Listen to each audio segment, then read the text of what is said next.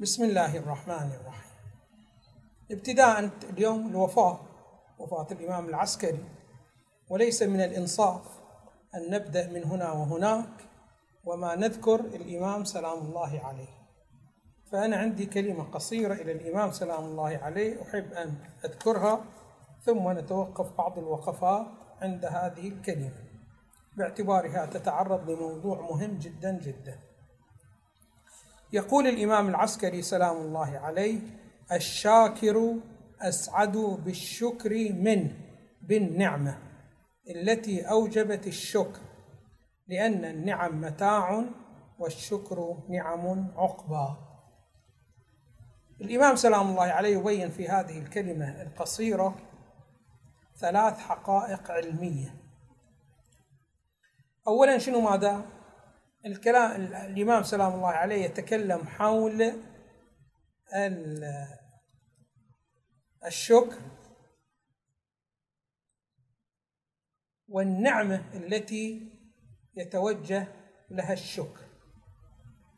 دائما الإنسان إذا كان شكر فلا بد لك أن تسأل على ماذا هذا الشكر. جوابك يكون بذكر النعمة. فمثلا الله سبحانه وتعالى يعطيك الصحة هذه عطية ثم تقوم أنت بالشكر على هذه الصحة. أو يعطيك الله سبحانه وتعالى العلم وبعض القوى التي هي بإمكانك أن تدرك العلوم بها. فهذه العطية تستوجب الشكر فيصدر من عندك شنو ماذا؟ الشكر. الله سبحانه وتعالى يمتعك بمرتبة من المراتب المادية ويكون هناك الشكر منك على هذه النعم المادية. فيفترض الإمام سلام الله عليه أن هناك نعمة وأن هناك شكر. الكثير منا يتصور بأنه إذا سئل عن التقييم أيهما أرقى قيمة وأيهما أفضل العطية أم الشكر؟ النعمة أم الشكر؟ الكثير منا يتوجه إلى ماذا؟ إلى النعمة والعطية باعتبار أنه لولا هذه النعمة ولولا هذه العطية لما استوجب أن يكون هناك شكر فالشكر متفرع من حيث الوجود على من؟ على العطية فالعطية تكون كأنها هي السبب والسبب خير من المسبب ولكن الإمام سلام الله عليه يخطئ يخطئنا في هكذا تحليل. ويقول بأنه لا الشكر هو خير من النعمة وخير من العطية. فأنت إذا الله سبحانه وتعالى أعطاك مبلغ من المال أو أعطاك منزلة من الصحة والعافية أو أعطاك توفيق من التوفيقات فإن الشكر على هكذا عطية يكون أفضل من هذه العطية. فالشكر أفضل. وهذا معناه أن الإنسان عليه أن يفرح ويسعد بتحقق الشكر منه أكثر من سعادته وفرحه بتحقق العطية له وبتحقق النعمة له. عليكم السلام ورحمة الله. دائما يجب أن يكون شنو ماذا؟ بهذه الصورة. عليكم السلام ورحمة الله فإذا هنا عندنا شنو ماذا شكر وعندنا عطية والشكر خير من العطية. دائما الإنسان إذا أراد أن يرسخ المعلومة في ذهنه دائما عليه أن يسأل بلما. إذا سأل سألت بلما وعرفت السبب الذي يستوجب هكذا شيء فإن هذه المعلومة تبقى شنو هذا في ذهنك. فدائما عود نفسك على فلسفة الأمور. فلسفة الأمور يعني شنو ماذا؟ اسأل دائما لما. فهنا الإمام سلام الله عليه عندما يذكر هذه الحقيقة يريدك أن تسأل لما. وشوفوا الأئمة سلام الله عليهم مدرسة الأئمة تمتاز عن المدارس الأخرى. شوفوا المدارس الأخرى في عندهم مسألة مرتبطة ببعض الآيات القرآنية. قالوا بأن الآيات القرآنية على قسمين. آيات قرآنية لك الحق أن تسأل ما هو المراد وما هو تفسير هذه الآية القرآنية. ولكن بعض الآيات القرآنية الأخرى ليس لك ذلك. لا تسأل عنه وقالوا بأنه الآيات القرآنية التي تتعرض لبيان الصفات الخبرية لله سبحانه وتعالى شوفوا عندنا بعض الصفات نثبتها لله سبحانه وتعالى عن طريق العقل. مثلا صفة العلم صفة الحياة صفة القدرة صفة الإرادة نستطيع أن نثبتها إلى الله سبحانه وتعالى عن طريق العقل. وعندنا بعض الصفات ما نستطيع أن نثبتها عن طريق العقل. بل لابد أن يكون هناك إما متن قرآني أو متن روائي وإلا ما نستطيع شنو ماذا أن نثبتها. مثلا شنو ماذا مثلا عندك؟ الله سبحانه وتعالى له وجه. الله سبحانه وتعالى له يدان. بعض العلماء اللي ينتمي إلى طوائف. أخرى غير طائفة أهل البيت ماذا يقول؟ يقول إذا سألك شخص عما هو المراد من وجه الله سبحانه وتعالى المذكور في القرآن. كل شيء هالك إلا وجهه. ما هو المراد؟ شنو هذا من الوجه؟ قل له لا تسأل عن المراد من هذا الوجه فإن تفسير هذه الكلمات هو تلاوتها. خلاص أنت لا تتحاول تتجاوز شنو هذا التلاوة. تفسيرها تلاوتها. وإذا أصر يريد يعرف ما هو الوجه فليس عليك إلا أن تضربه كم جلده بالصوت. هكذا شنو هذا منطقه. هذا منطقه. أما بالنسبة إلى الإمام الباقر سلام الله عليه وعموم مدرسة أهل البيت فيقول الإمام الصادق إذا ذكرت لكم حكم من الأحكام أو حقيقة علمية من الحقائق فاسألوني أين هي من القرآن. لا تأخذون عمياوي وتمشون لا وإنما اسألوا شنو هذا لما هكذا. فهنا عندنا شنو هذا الإمام سلام الله عليه يقول بأنه الشكر خير من النعمة خير من العطية. خب لماذا الشكر خير من العطية وخير من النعمة؟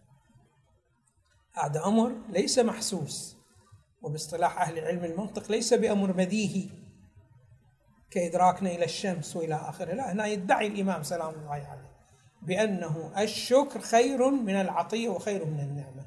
لماذا؟ يقول أولا لأن النعمة نعمتان. عندك نعمة مادية وعندك نعمة معنوية. النعمة المادية هي عبارة عن العطية عبارة عن الصحة والعافية عبارة عن الغنى وإلى آخره. كل شنو؟ ماذا نعم مادية. الشكر هو نعمة لأنه توفيق من الله سبحانه وتعالى وعطية من الله سبحانه وتعالى. يعني الله سبحانه وتعالى لو لم يشأ أن تشكر أنت ما تستطيع أن تشكر. فهو عطية إلهية ولكنها عطية معنوية في قبال العطية المادية. عندنا عطايا مادية وعطايا معنوية. طبعا دائما وابدا العطايا المعنوية أفضل من العطايا المادية. لماذا؟ لأن الماديات أمور متصرمة وفانية سواء طال عمرها أم لم يطل عمرها. أنت تعرف الآن؟ ارجع انت قبل شنو ماذا؟ مئة سنة. وارجع شنو ماذا؟ في تاريخ الأغنياء. روح إلى وزارة الاقتصاد وخذ شنو ماذا؟ تاريخ مال مئة سنة قبل. وين هم الأغنياء اللي كانوا موجود؟ وين ثروات كانت؟ وإحنا الآن إذا تجي بعد مئة سنة لا بتشوفنا ولا بتشوف شنو ماذا ثرواتنا. وإلى آخر الشكل بهالسوء وهذه الصحة وهذه العافية كلها راح وين تكون؟ تحت التراب. وتفنى. يبقى ماذا؟ يبقى الأمور المعنوية هي التي تكون شنو؟ ماذا؟ باقية. أما بالنسبة للأمور المادية مهما كثرت قيمتها فإنها إلى شنو؟ ماذا؟ إلى زوال. إذا النعمة المعنوية وواحد من مصادقها هو شنو؟ ماذا؟ الشكر هي شنو؟ ماذا؟ أفضل من النعمة شنو؟ ماذا؟ المادية الفانية. هذه مسألة. المسألة الثانية أنه ما هو الشكر؟ البعض يظن بأن الشكر هو عبارة عن تمسك السبحة وتقول شكرا لله شكرا لله شكرا لله مئة مرة أو تسجد وتقول شكرا لله شكرا لله خلاص أنت شنو ماذا تقول؟ شكرت النعمة. هذا شكر بلا إشكال ولكن يقولون هذا شكر ظاهري. وعندنا شكر حقيقي. شوفوا إحنا كثير من الأمور نخلط بين الأمر الظاهري وبين الأمر الحقيقي. ونأتي بالأشياء ونظن بأنها شنو؟ ماذا؟ هي المطلوبة وهي المرادة وهي الأرقى وهي الأعلى ولكن يتضح فيما بعد أنها شنو؟ ماذا؟ ليست هي المرادة وإنما هي مرادة في الابتداء لتوصلك إلى المرحلة الأعمق. فإذا اكتفيت بها ما راح تصل شنو؟ ماذا أي محل من المحال للمراد. فهنا الشكر عندنا شكر لفظي أو شكر ظاهري وعندنا شكر حقيقي. ما هو الشكر اللفظي؟ هذا الذي بيناه. تسجد وتقول شكرا لله شكرا لله. أو شنو ما تمسك السبحه وتقول شكرا لله شكرا لله. هذا شكر. ولكن شكر شنو؟ ماذا؟ ظاهري. يراد هذا الشيء ولكن حتى يصير شنو؟ ماذا؟ قنطرة. وجسر يوصلك إلى الجسر إلى الشكر الحقيقي. ما هو الشكر الحقيقي؟ الشكر الحقيقي كل نعمة. الله سبحانه وتعالى أعطاك إياها. كل نعمة أعطاك إياها. طلب منك تكليف بإزاء هذه النعمة. فإذا أجيت جئت بهذا التكليف وامتثلت هذا التكليف عند ذلك الله سبحانه وتعالى يسجلك من الشاكرين. وإن لم تسجد وتقول شكرا لله. وإن لم تمسك السبحة وتقول شكرا لله. الله سبحانه وتعالى يسجلك من الشاكرين. كيف يكون ذلك؟ مثلا لو فرضنا شخص من الأشخاص الله سبحانه وتعالى رزقه بثروة مادية. خب هنا مجموعة تكاليف راح توجه إليه. واحد من التكاليف أنه راح يوجب عليه الحج الحج على المستطيع. قبل ما عنده أموال الآن شنو ماذا عنده أموال؟ صار شنو ماذا؟ مكلف بوظيفة الحج. فعليه أن يذهب شنو ماذا؟ إلى الحج.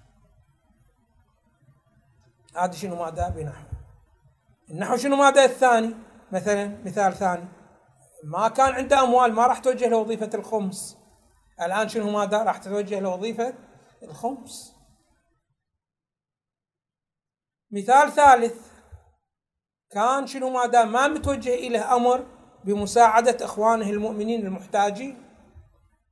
شاب يريد يتزوج شاب يريد يدرس شاب يريد يتعالج. من مرض معين وإلى آخره بهي الصورة بهي الطريقة. فهذا شنو؟ ماذا؟ راح يتوجه لهذا التكليف فإذا حقق هكذا تكاليف الله سبحانه وتعالى راح يسجل شنو؟ ماذا؟ من الشاكرين. فالآن الله سبحانه وتعالى أنعم عليك نعمة من النعم. واضح. شلون أنت أديت الوظائف المتوجهة إليك مع هذه النعمة وتوفر هذه النعمة تكون شنو؟ ماذا؟ من الشاكرين. ولتعلم بأن الشكر أفضل من شنو ماذا؟ من نفس النعمة. لماذا؟ لأن الشكر ونتيجة الشكر أمر معنوي وهو باقي. وأصل النعمة مادية وهي شنو ما دام متقضية ومتصرمه هذا طبعا بعض أداء حق الإمام سلام الله عليه وذكرى مناسبة استشهاده. المطلب الثاني الذي أريد أن أتكلم حوله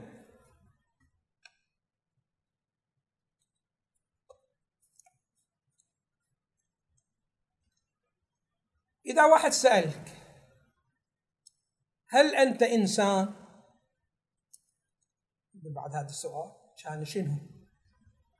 قطعا شنو هذا أنا إنسان؟ فإذا سألك ما هي علامة كونك أنت إنسان؟ هنا شنو هذا راح تتبين المشكلة جدا فإنك قد تتأمل أكثر فتشك في إنسانيتك. لماذا؟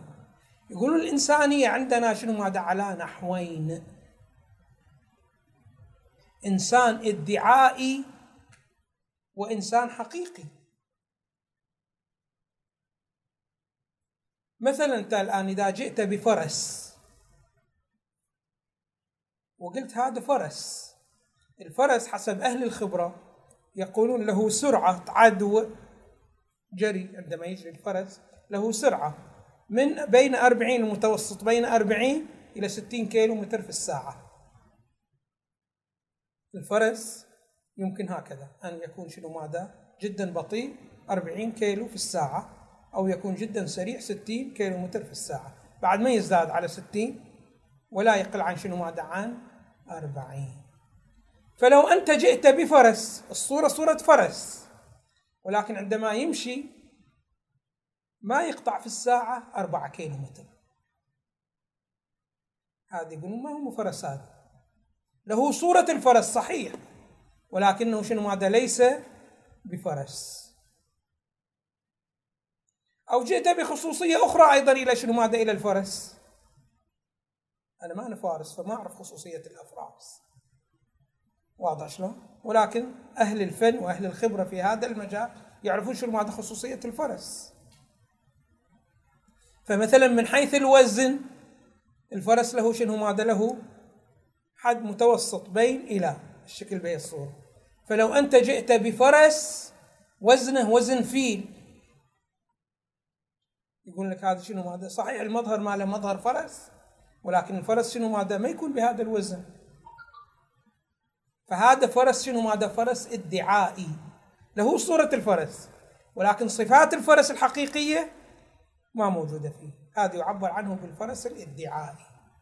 الفرس الحقيقي لا اللي متوفرة فيه الصفات الفرسية من حيث العدو من حيث الوزن من حيث الصبر عن الأكل وإلى آخره بهي الصورة بهي الطريقة. هذا بالنسبة إلى شنو؟ ماذا بالنسبة إلى الفرس الادعائي. الآن خلنا شنو الفرس الحقيقي. تعال شنو ماذا إلى الإنسان الإدعائي والإنسان الحقيقي. الإنسان الحقيقي هو عبارة عن الفاعل المختار. يعني شنو فاعل مختار؟ يعني عندما يعرض عليك عمل من الأعمال وتريد أن تقرر بأنه أقوم بهذا العمل أم لا قبل أن تبدأ وقبل أن تشرع توجه إلى نفسك عدة أسئلة. السؤال الأول ما هو هذا العمل؟ ويعبر عنه بتصور العمل. مثلا واحد يقول لك شنو ماذا؟ صلي. قبل أن تفكر أنك تصلي أم لا لابد أن تعرف ما هو المراد من الصلاة. فيقول لك ركعات بهكذا هيئة تكون شنو ماذا؟ قبلها وضوء. وتكون فيها قراءة الفاتحة فيصير عندك صورة علمية لهذا العمل. ثم تسأل سؤال ثاني. الآن تصورت العمل بصورة إجمالية. سؤال ثاني يتوجه ما هي فائدة هذا العمل؟ ما هي الفائدة التي أحصل عليها بمجرد أن أتي بهذا العمل؟ وما هي الفائدة التي يمكن أن أخسرها إذا لم آتي بهذا العمل؟ ثم شنو ماذا أصدق وأعتقد بوجود هذه الفائدة. هي العملية الثانية. إذا المرحلة الأولى يعبر عنها في علم أصول الفقه وفي علم المنطق بأنها شنو ماذا التصور ثم التصديق تصور العمل وتصور فائدته ثم التصديق بثبوت الفائدة لهكذا عمل. ثم يحصل الشوق. ثم يحصل شنو؟ هذا الشوق.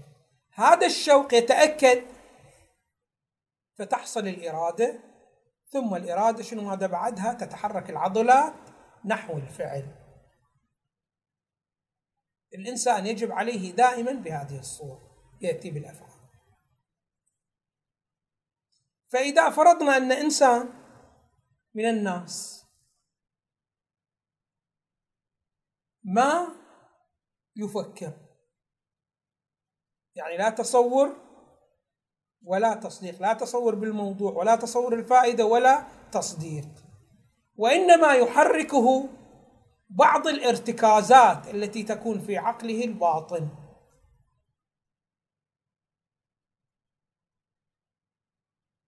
مثلا شخص من الأشخاص تربى في بيئة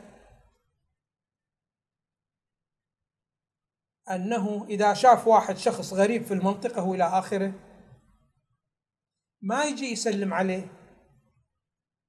ويقول له تفضل لك حاجة في هاي المكان يعني جاي لمكان بتشوف الشكل إلى آخره. لا ما تربى في هكذا بيئة. وإنما بمجرد أن يشوف واحد مباشرة يخاطبه ها وش عندك أنت جاي هنا؟ فصار شنو؟ ماذا عنده ارتكاز في عقله الباطن. دائما بهذه الصورة بهذه الطريقة. فمن هو الذي يحركه للفعل؟ عقله الباطن يعني مو تفكيره. ما يناقش الأمر بينه وبين نفسه. ما هي فائدته؟ ويحصل الشوق؟ لا. وإنما شنو هذا؟ دائما العقل الباطن هو الذي يوجهه لهذا كذا عمل. هذا يقولون شنو هذا؟ هذا بعد ما فعل إنسانيته. فهذا إنسان بحسب الظاهر. ولكنه شنو ماذا بحسب الحقيقة ليس بإنسان. أو مثلا شخص من الأشخاص يفعل فعل. تسأله لماذا فعلت هذا الفعل؟ يقول لك لأن فلان فعله. وأنا عندي ثقة عمياء في فلان. يعني شنو ماذا مقلد محض من غير مبرر. هسه بعض الأحيان بعض المقلدين لهم مبرر. مثلا الآن شخص من الأشخاص يقول لك أنا ما أعلم بالأحكام الشرعية. ولكن عقلي قال لي شوف واحد من العلماء الكبار الذين تثق في علمهم فقلده. هذا لا هذا من الإنسانية. لأنه بالآخرة أنت إذا واحد سألك لماذا تقلد؟ تقول لي أنه لابد أن أعمل الأعمال هي المطلوبة من عندي. وأنا ما أعلم بها وفلان خبير بها فالعقل يأمرك شنو هذا؟ بالتقليد. هي ما عندنا مشكلة فيه. ولكن لا تقليد أعمى. خلي شخص من الأشخاص. لا ثبت لك علميته ولا ثبت لك شنو ماذا إخلاصه بالنسبة لك ونصيحته بالنسبة لك فهذا تقليد تقليد شنو ماذا أعمى. هذا أيضا مضر بشنو ماذا؟ بالإنسانية الحقيقية. هذا إنسان شنو ماذا؟ مو حقيقي. شوفوا الآن الحيوانات بعضها تقوم بأعمال أدق من أعمال الإنسان. ولكنها شنو ماذا؟ ما تستحق الإنسانية. لماذا؟ لأنها اختارت هذا العمل مو عن فكر مو عن تأمل. وإنما اختارت شنو؟ ماذا عن غريزة. مثلا شوفوا النحلة. النحلة من أول ما خلقها الله سبحانه وتعالى مباشرة اشتغلت بصناعة الخلية لها على شكل السداسي. النحلة ما خلق ما صنعت الخلية مالها على شكل دائرة ولا صنعتها على شكل مربع ولا على أي شكل هندسي آخر. وإنما شنو ماذا؟ صنعت الخلية على النحو السداسي. بعدين شنو ماذا؟ أهل العلم الهندسة تأملوا في هذا الشكل السداسي رأوا بأنه هو الأنسب. لماذا؟ لأنها النحلة تحتاج إلى مادة الشم. هذه مادة الشم عندما تصنعها النحلة تكلفها الكثير. فتحاول أن تستغل كل جزء من هذه المادة مادة الشم. فلو جعلتها الخلية مالتها بصورة الدائرة يقولون راح تخلي لها حرية الحركة.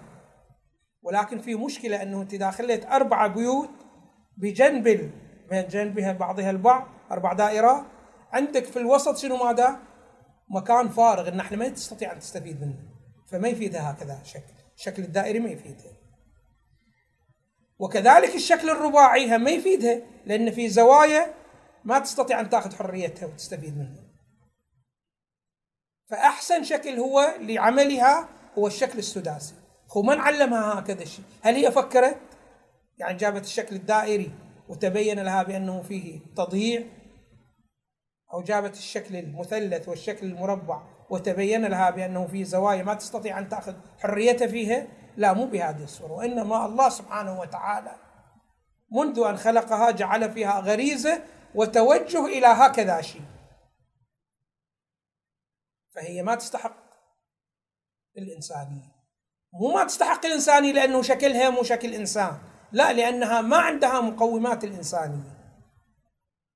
وهو عبارة عن ماذا؟ عن التفكير. فشوفوا الآن كثير من عندنا إحنا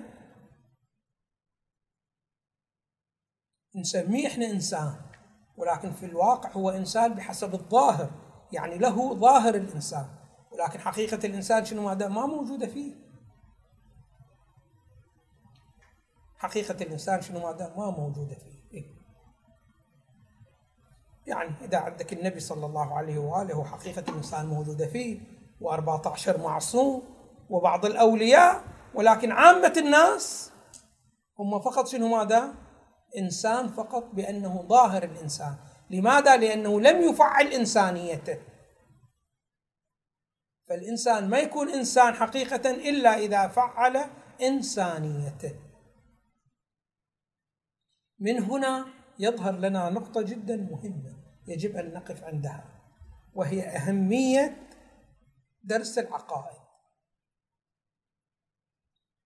العقائد ما هو؟ فائدته.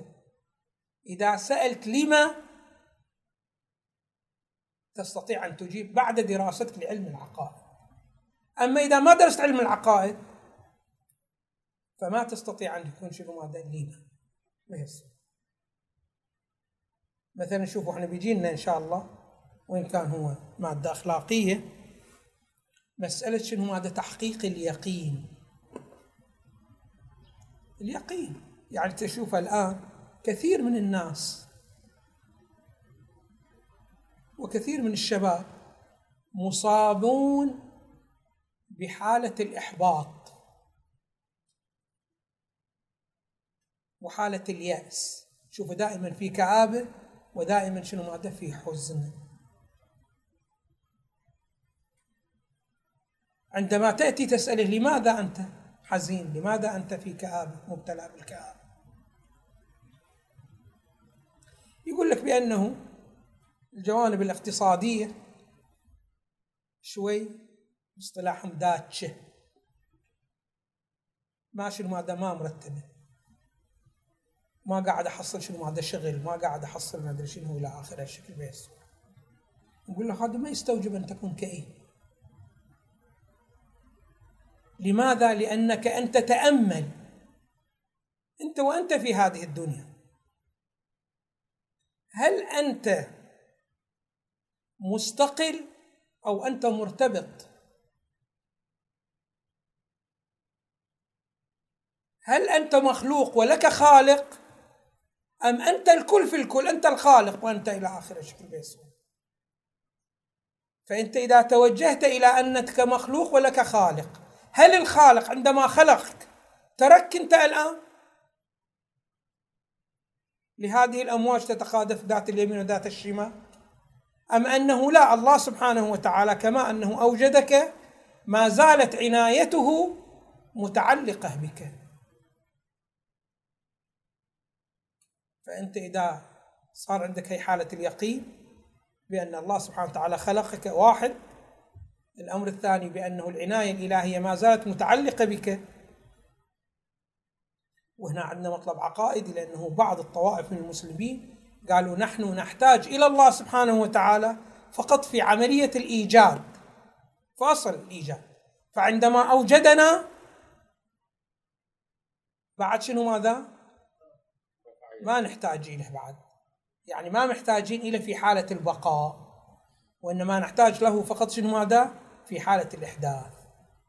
فإما أننا نستطيع أن نقوم بما نحتاجه أو أنه فوض أمره إلى شنو ماذا؟ إلى مخلوقات أخرى هي تدير أمورنا. بهذه الصورة وبهذا المعنى خب هنا أنت إذا ثبت بالبحث العقائدي بأنك لا. أنت كما أنك محتاج إلى الله سبحانه وتعالى في عملية الإيجاد أيضا تحتاج إلى الله سبحانه وتعالى في عملية البقاء. والله سبحانه وتعالى ما رفع يده عنك. ولم يفوض أمرك إلى أي مخلوق من المخلوقات الأخرى مهما عظم هذا المخلوق. الأمر الآخر هم تبحثه بأن الله سبحانه وتعالى هل يحبني أم لا؟ يقول الفلاسفة أساسا ما في علاقة حب بقدر علاقة الحب بين الفاعل وفعله. فأنت إذا كنت فعل الله سبحانه وتعالى ما يمكن أحد أن يحبك كمحبة الله سبحانه وتعالى لك وهو العالم بأمورك والعالم باحتياجك وإلى آخره من الأمور فشخص مع من الأشخاص مع هذه الإمكانيات ومع هذه العناية وعناية من؟ عناية الله سبحانه وتعالى الذي هو الأكمل وهو الكامل على نحو الإطلاق. إذا عشت مع هكذا حقائق علمية هل يكون هناك مبرر لأن تكون كئيب؟ أو هل هناك مبرر لأن تكون حزين؟ لا. تكون في حالة الفقر وفي حالة الغنى ما يتغير حالك. أنت راضي عن الله سبحانه وتعالى. لأن الله سبحانه وتعالى هو الذي فعلك أوجدك واعتنى الآن بأمرك.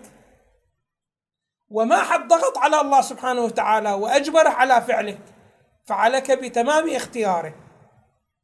فما يمكن أن تتصور محبة تتعلق بك بقدر محبة الله سبحانه وتعالى لك. فإذا أعطاك فإنما العطاء في الدنيا يقولون امتحان. كما أنه إذا منعك أيضا للامتحان. واضح شلون وكل من يطلب المراتب العالية والمقامات العالية لابد أن يشارك في الامتحان. فأنت على أي حال عندما جئت إلى الدنيا الدنيا قانون من قوانينها بأنها نشأة ودار امتحان. فما تنزعج أنت. واضح شلون؟ وإنما تحاول شنو ماذا؟ أن تجيب على هذه الاستفهامات وعلى هذه الأسئلة بكل طمأنينة بهذه الصورة فالإنسان الذي يكون شنو ماذا متقدم في الجانب العقائدي واضح شلون؟ على نحو تكون هذه المعلومات على نحو الملكة الراسخة في نفسه هذا شنو ماذا؟ ما يحزن ولا يكتئب ودائما مبتسم ودائما بشوش في عبارة للشيخ أبو علي سينا رحمة الله عليه. ماذا يقول فيها؟ يقول العارف هش بش. يعني دائما مبتسم دائما شنو ماذا؟ بشوش. لماذا؟ لأنه ما في شيء يستدعي أن يكون كئيب أو يكون شنو ماذا؟ حزين. لماذا؟ لأنه ينتمي إلى أنه مخلوق لله سبحانه وتعالى. وهل يمكن أن يكون له خالق أتم وأفضل وأعظم وأكمل من الله سبحانه وتعالى قطعا لا. فلماذا تحزن؟ خب هذا من أين يأتي؟ من دراسة علم العقائد. فإحنا إذا بدأنا إن شاء الله درس علم العقائد مو أشوف مثل بقية المشاريع نبدأ ب نفر وبعدين شنو ماذا؟ في نص المحاضرات يصير خمسين نفر وفي آخر المحاضرات تصير شنو ماذا؟ عشرة. لا. هذه المعلومات جدا شنو ماذا جدا مهمة جدا جدا. النقطة الثالثة أنا ما أريد أطيل. بعد بس خمس دقائق اسمحوا لنا يعني إذا أطلنا شوي. النقطة الثالثة التي أريد أبين عليها العلوم الإسلامية. من يريد أن يكون شخصية إسلامية؟ متكاملة. شوفوا أنتم الآن. إذا تقدمتون إلى فتاة تريدون تتزوجون بها. تكتفون بأنها متدينة وليست جميلة؟ لا. لا واحد يقول لي لا إذا كانت متدينة أهم شيء. الجمال عندي مو هالشكل لا. كلنا شنو ماذا يحبوا الجمال؟ أريدها متدينة وجميلة. ومن حقك تطلب هكذا شيء. الأمر الآخر أن تكون متعلمة. واضح شلون؟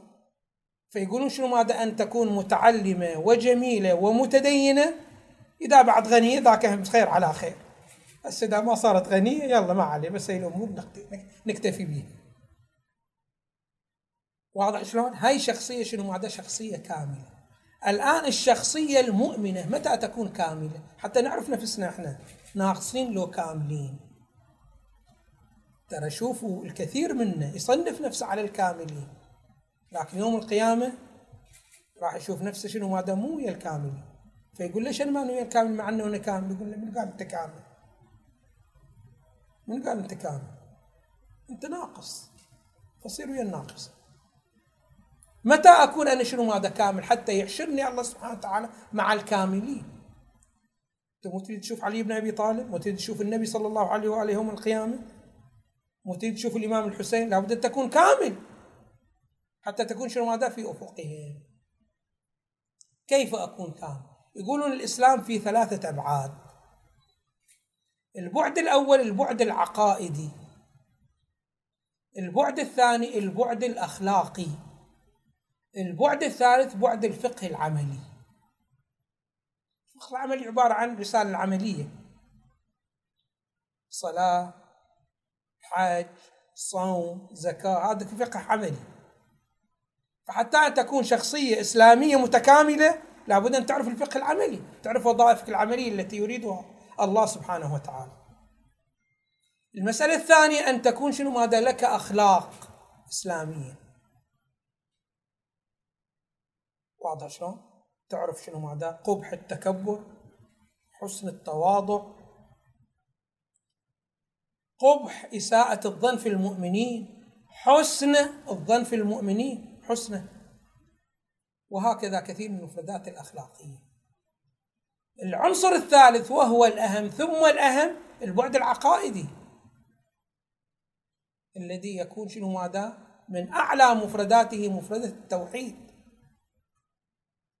فالإنسان إذا ما يكون مشتمل على هاي ثلاثة الأبعاد يكون شخصية مؤمنة ناقصة. فالآن أنت عندك شخص من الأشخاص يعتني فقط بالفقه العملي. ولكن ما عنده علم لا في الجانب العقائدي تشوفه يشط طول وعرض ويخربط واضح أو في الجانب الأخلاقي. هذا شنو؟ هذا ما في فائدة. لازم حتى يحشرك الله سبحانه وتعالى مؤمنا كاملا عليك أن تعتني بالعقائد وبالفقه وبالأخلاق. الآن هذه العلوم الثلاثة مهمة جدا ولكنها من حيث القيمة ومن حيث الأساس تختلف. تختلف. فشوفوا الآن البيت أنت الذي تريد أن تسكنه. يقولون فيه عناصر ثلاثة لابد توفر. العنصر الأول أن يكون له أساس قوي. ما تجي الرطوبة وتنهار عليك. العنصر الثاني أن يكون البناء قوي الذي يأتي على الأساس. العنصر الثالث أن يكون فيه ديكور جميل ألوان جميلة وإلى آخره. الشكل بهي الصورة. فما تجي وتقول أنا بعنوان زاهد؟ أريد بس شنو؟ ما أريد بس بناء يحميني عن حرارة الشمس وعن برد الشتاء. لا يعني بتقعد بيت بس طابوق من غير مساح ومن غير ألوان ومن غير ديكور يصير دكتور. يصير. ما حد يقعد هالشكل. هالشكل بهالصورة أو شنو ماذا؟ تصف لك طابوق لا على أساس سليم لا. صحيح. هو شنو ماذا؟ بعض الأمور يمكن شنو ماذا أن نستغني عنها ولكن ما نرتاح في هكذا شنو ماذا؟ حياة وإقامة والى اخره. ما عليكم من هو تو براويني ديكور مرتبط بألوان الكراسي مع الحيطان والى آخره. الشكل في الصورة. على أي حال. فهذه المسألة مسألة جدا شنو ماذا مهمة. كذلك الآن الشخصيه الإسلامية تحتاج إلى ثلاثة العناصر. عقائد أخلاق فقه عملي ولكنها من حيث الأهمية مختلفة. فأولا ثم أولا ثم أولا هو العقائد. ثم الأخلاق. الأخلاق لماذا نحتاجها؟ يقولون نحتاج الأخلاق لأنه النفس الإنسانية كثيرا من الأحيان ما تستطيع أن تدرك الحقيقة كما هي في الواقع الخارجي. لإنحراف موجود شنو؟ ماذا في نفسيته. شوفوا الآن عمل من الأعمال أقوم به أمامكم. كل واحد يحلل بتحليل مباين للآخر. بسبب شنو ماذا الحالة النفسية. شوفوا هي كلمة حبر. شيلوا النقطة اللي فيها.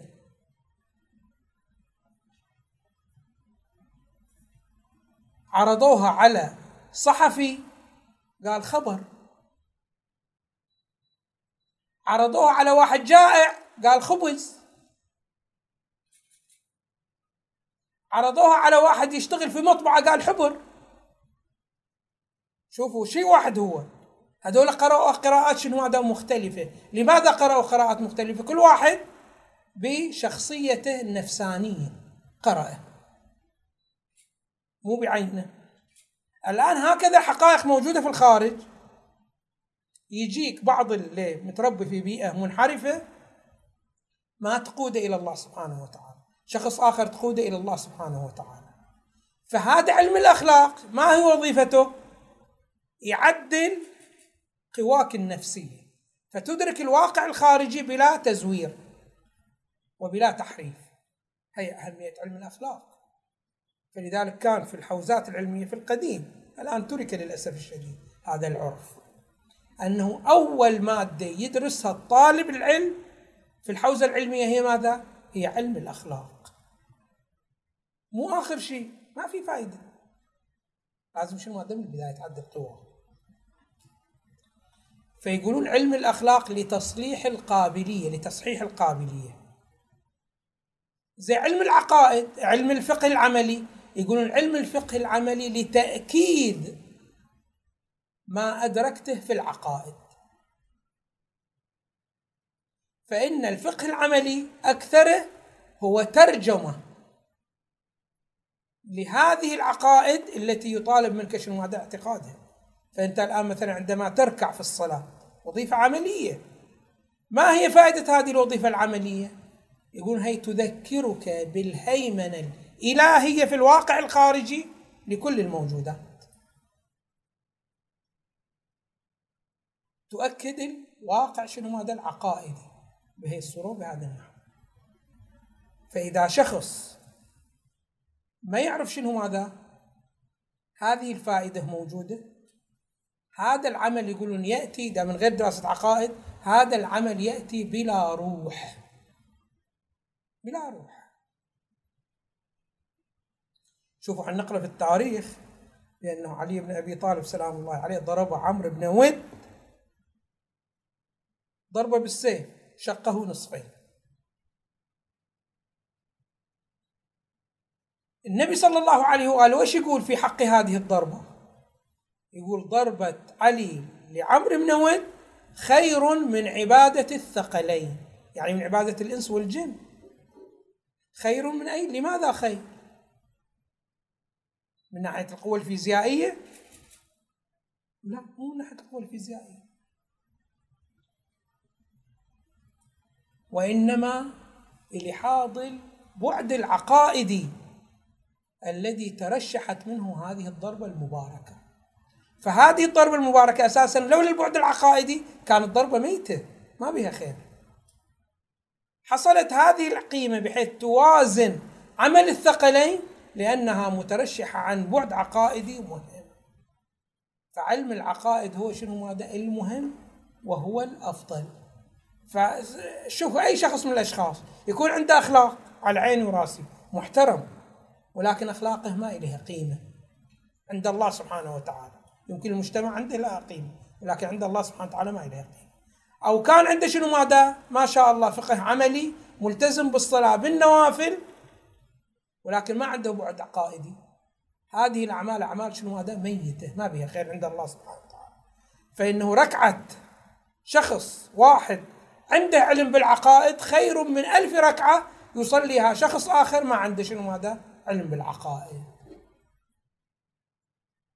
إن شاء الله إحنا في الجلسات القادمة بعد أن نرتب شلون لأنه الليلة أنا واقعا بداية مثبطة جدا جدا. نشوف نصلح هذا الأمر. وإن شاء الله نخبركم أنا أريد منكم شنو ماذا تصرون على هذا الدرس وهي المحاضرة تودونها إلى أصدقائكم وإلى آخره. فأريد منكم كل واحد يجيب وياه اثنين أو ثلاثة من أصدقائه. فإن الأصدقاء إذا ما سمعوا منك الخير وأعانوك عليه فما فيهم خير. وليس ينبغي لك أن تتخذ هكذا أصدقاء. باب الأبواب هو شنو؟ ماذا التفكير. فإذا التفكير وجد وجدت بقية الأبواب. وإذا التفكير انعدم انعدمت كل الأبواب.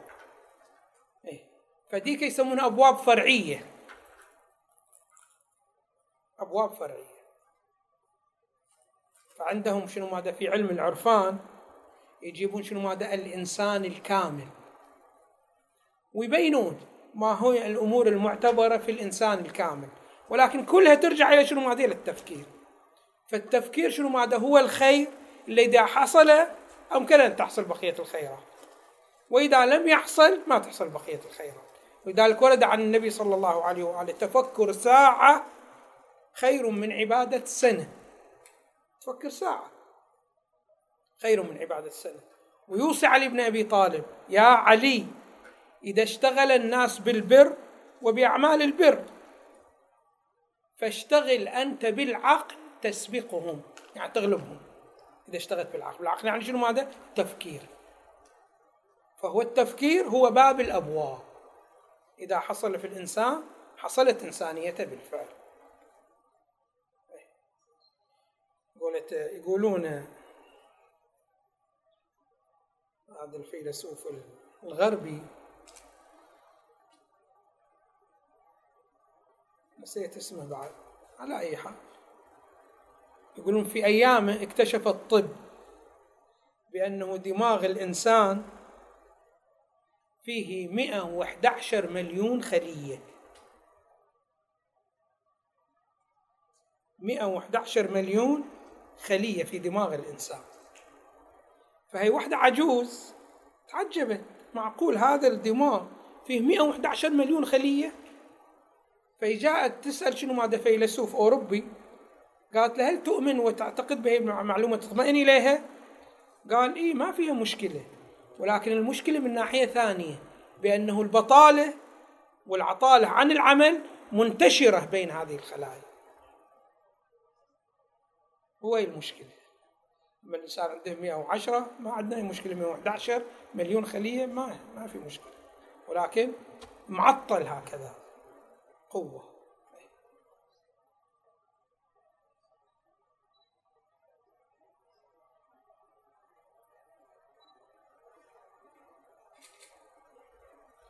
إذا سمعتون المحاضرة وجدت أسئلة في ذهنكم هم كتبوها. نستعرضها في الجلسات السابقة إن شاء الله.